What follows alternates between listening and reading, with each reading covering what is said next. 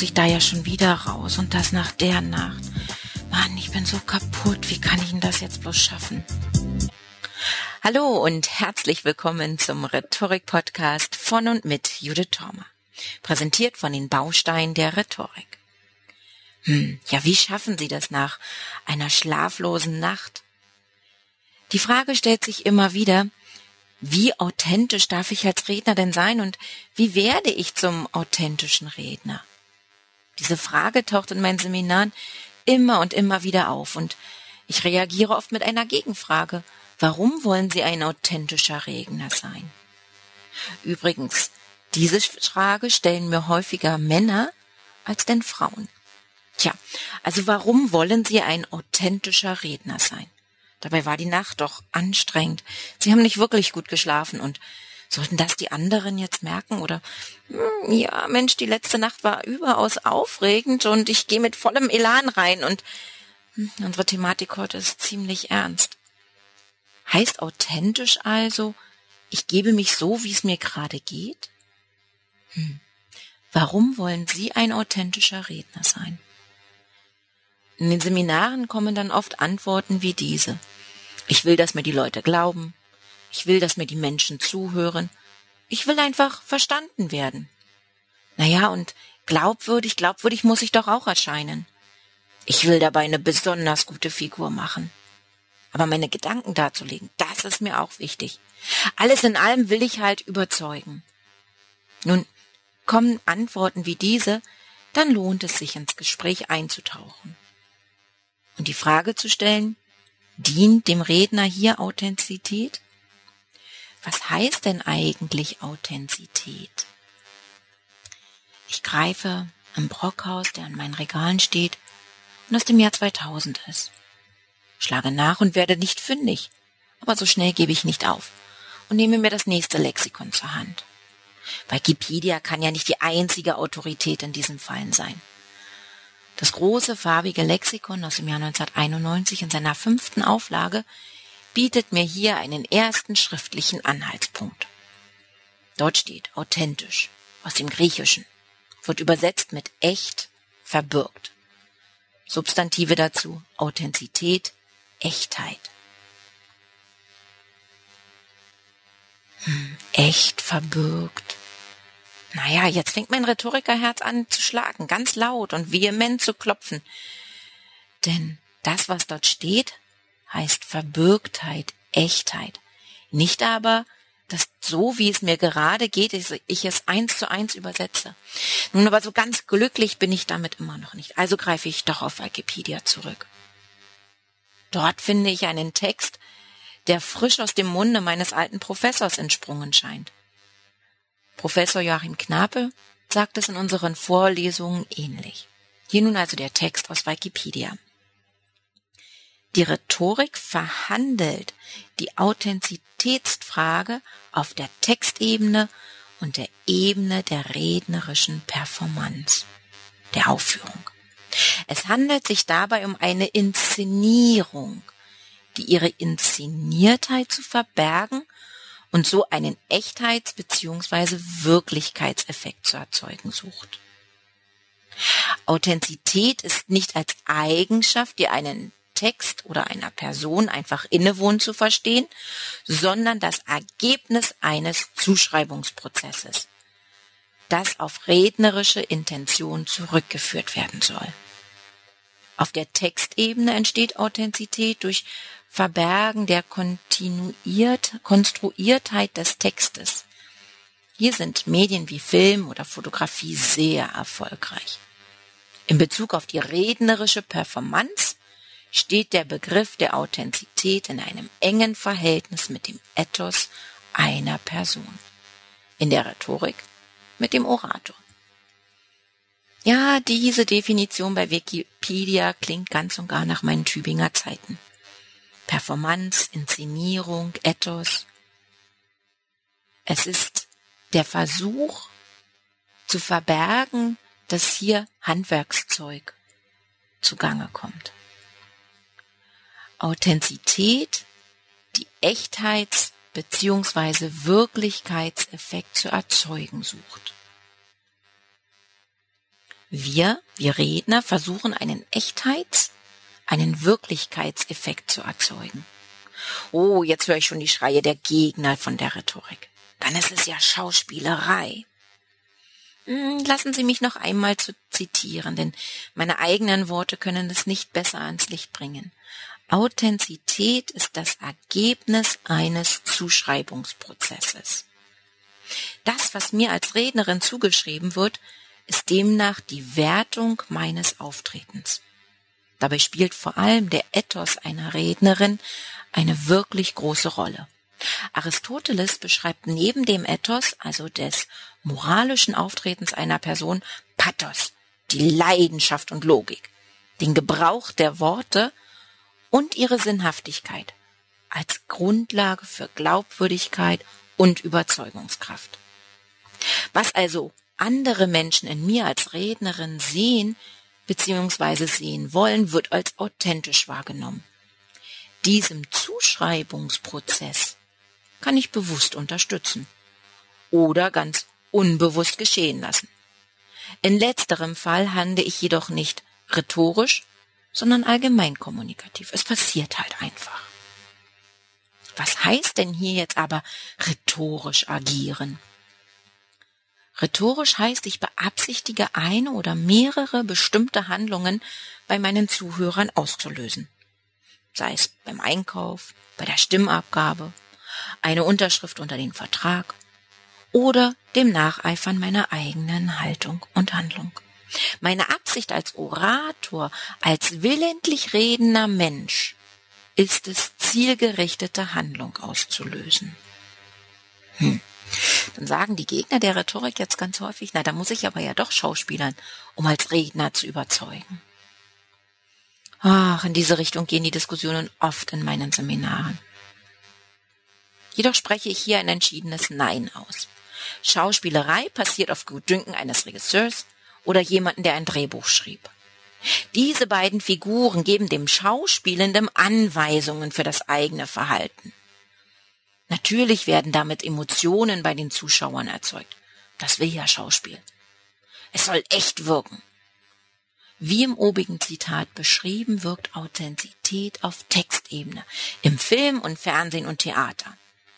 Oratoren, die sich als Redner schauspielerisch bewegen, prophezeie ich jedoch, dass sie scheitern werden, denn im Leben gibt es kein Drehbuch. Redner, die Schauspielern und dadurch authentisch reden wollen, fallen nach meiner Erfahrung oft auf die Nase. Dennoch bedient sich ja lebt die Rhetorik von der Inszenierung. Warum? Nun, geleitet durch meinen eigenen Telos, meinen eigenen Beweggrund, den Mund aufzumachen, planen gute Redner ihre Redeauftritte. Dazu gehört neben einer soliden rhetorischen Vorgehensweise der Skripterstellung die Analyse des antizipatorischen Adressatenkalküls, also meiner Zuhörer, und geht hin bis zur detaillierten Ausarbeitung der Handlungsaufforderung. Anders als beim Schauspieler, der Anordnung von einem Spielplan folgt und diesen beliebig oft abrufen kann, immer in Verbindung mit der eigenen Moralvorstellung, der eigenen Leidenschaft und der eigenen Wortfindung. Ein Redner muss sich also immer wieder, ja, prüfen, dagegen stellen lassen, ob das, was er jetzt sagt, seinen eigenen Moralvorstellungen von der letzten Rede entspricht und ob sie den Moralvorstellungen der, Scha äh, der Zuhörer entspricht. Natürlich verfolgt eine Rednerin eine bestimmte Wirkabsicht. Diese scheitern jedoch unweigerlich, sobald das Bild des Redners beim Zuhörer schief hängt. Das bisherige Verhalten und das jetzige Verhalten und das zu erfahrene Verhalten des Redners müssen dieser Wirkein Wirkabsicht entsprechen. Nun lassen Sie mich das an einem Beispiel darstellen. Klaus Wobereit, regierender Bürgermeister von Berlin im Moment. Nun, vor einigen Jahren war er ein aufstrebender Berliner Politiker und er outete sich. Er outete sich als schwul. Wer jetzt glaubt, dass dieses Outing dem Moment entsprang, spontan war und super authentisch, den bitte ich innezuhalten und sich ein Video anzuschauen. Dieses Video finden Sie unter dem rhetorikblog.com Wie werde ich zum authentischen Redner? Klaus Wowereit tritt dabei auf einem Berliner Parteitag auf und spricht folgende Worte. Liebe Freundinnen und Freunden, sofern Sie es noch nicht wussten, so sage ich es Ihnen jetzt. Ich bin schwul und das ist auch gut so. Hm. Diese Aussage, ich bin schwul und das ist auch gut so, kam das aus dem Moment heraus und war super authentisch, weil ihm gerade danach war, seine sexuelle Ausrichtung mit dem Publikum zu teilen? Unwahrscheinlich. Ich vermute eher, dass Klaus Wowereit vorsorgen wollte. Sich ein Image aufbauen, das auf Ehrlichkeit, Vertrauen und auch ein Stück Andersartigkeit aufbauen sollte. Wären nämlich Anschuldigungen aufgetaucht, dass er sein Schwulsein versteckt, leugnet oder sogar anderweitig kleinredet, dann wäre das wohl ein großer Imageschaden. Nun, was tut Klaus Wowereit hier? Er schätzt seine Parteifreunde an. Halten Sie einen schwulen Politiker aus, der damit auch noch an die Öffentlichkeit geht? Hm, die Prüfung des Publikums hielt wohl stand. Und so trat er verbürgt und damit vielleicht authentisch für sein Schwulsein auf. Denn dieses Video ist leicht bei YouTube, aber auch auf seiner persönlichen Seite abzurufen und dient häufig als, na Mensch, der hat doch gesagt, er ist schwul. Und wenn er dabei nicht lügt, dann lügt er vielleicht bei vielen Sachen auch nicht. In diesem speziellen Fall ging also das Kalkül auf. Seine sexuelle Orientierung ist kaum mehr Gesprächsthema und kein Angriffspunkt auf seine politischen Ämter. Es gibt ihm auch die Aura der Ehrlichkeit, der Offenheit und wirkt für viele andere politische Streitsituationen. Ein Vorrat. Ein Vorrat an Glaubwürdigkeit, ganz nach dem Motto folgend, wer sowas von sich preisgibt, lügt auch in anderen Dingen nicht. Nun, damit hat die oben beschriebene Authentizität dem Redner zugetragen, ihn gestärkt und ein wohl gewähltes Bild in der Öffentlichkeit inszeniert. Ina Machthold fragt in ihrer Blogparade, ist Authentizität und Erwartungen in der Dienstleistung ein Balanceakt? Nun, in meinem Beruf als Rhetorikerin arbeite ich seit zehn Jahren als Dozentin. Ich bin damit also Dienstleisterin. Bis zum Auftauchen der Blogparade habe ich mich nie ernsthaft gefragt, ob ich authentisch auf meine Kunden wirke. Ich vermute, das liegt an meinem Verständnis, das ich für den Begriff Authentizität habe. Ich stimme nämlich der obigen Definition zu wie wir sie auf Wikipedia finden, denn sie klingt in meinen Augen sehr, sehr nach den Vorlesungen Knapes über Glaubwürdigkeit und Inszenierung. All mein Handeln und mein Tun muss mit meinem Ethos, also meiner Moral übereinstimmen. Und um Glaubwürdigkeit zu erzeugen, auch im Rahmen der Moral meiner Zuhörer liegen. Sobald ich gezwungen werde, etwas gegen meine moralische Grundfesten in Angriff zu nehmen, scheitere ich und ich breche ab. Daher entscheide ich mich bewusst nur innerhalb meines Ethos zu handeln. Dank meines Studiums in Tübingen fällt es mir leicht als Rednerin, Bloggerin, Podcasterin und Dozentin meine Werte der Rhetorik zu verfechten und dafür einzutreten. Meine moralischen Grundfesten paaren sich hier mit Fachwissen und Erfahrungswerten. Hm. Macht mich das in den Augen meiner Kunden zu einer authentischen Dienstleisterin? Gute Frage. Ich folge gern dem der alten Weisheit, Schuster bleib bei deinen Leisten. So ein bis zweimal im Jahr geschieht es, dass mich Firmen anfragen zum Thema Verkauf oder Stimmtraining und sind dann immer völlig baff, wenn ich freudestrahlend den Auftrag ablehne. Ich halte es damit meinem alten Sprichwort. Schuster, bleib bei deinen Leisten. Meine Ausbildung liegt auf einer anderen Ebene.